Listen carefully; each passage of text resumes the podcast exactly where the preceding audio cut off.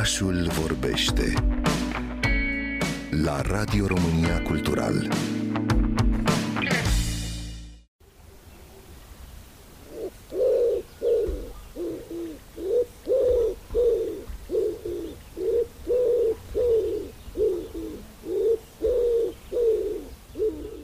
Deși un rezident clasic al pădurilor, cel mai mare porumbel de la noi este într-o expansiune constantă înspre zonele locuite. Aici poate fi văzut în parcuri și grădini, în stoluri sau uneori alături de porumbeii domestici dar se poate diferenția ușor de aceștia, în special prin talia mai mare și prin cele două pete albe de pe lateralele gâtului. Acestea ne-au sugerat și numele popular al păsării. În zbor se dă de gol și prin benzile albe vizibile pe aripi sau, dacă avem noroc, și prin zborul nupțial, început cu o scurtă ascensiune și continuat cu o alunecare cu aripile ridicate și coada desfăcută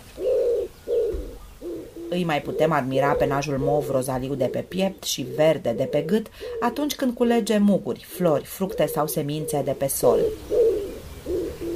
La decolare, aripile produc un turuit puternic ce servește și ca sunet de alarmă. Cu siguranță suntem mai degrabă familiarizați cu cântecul porumbelului gulerat, un guruit sec, înăbușit, alcătuit din cinci silabe repetate de trei-cinci ori fără pauză.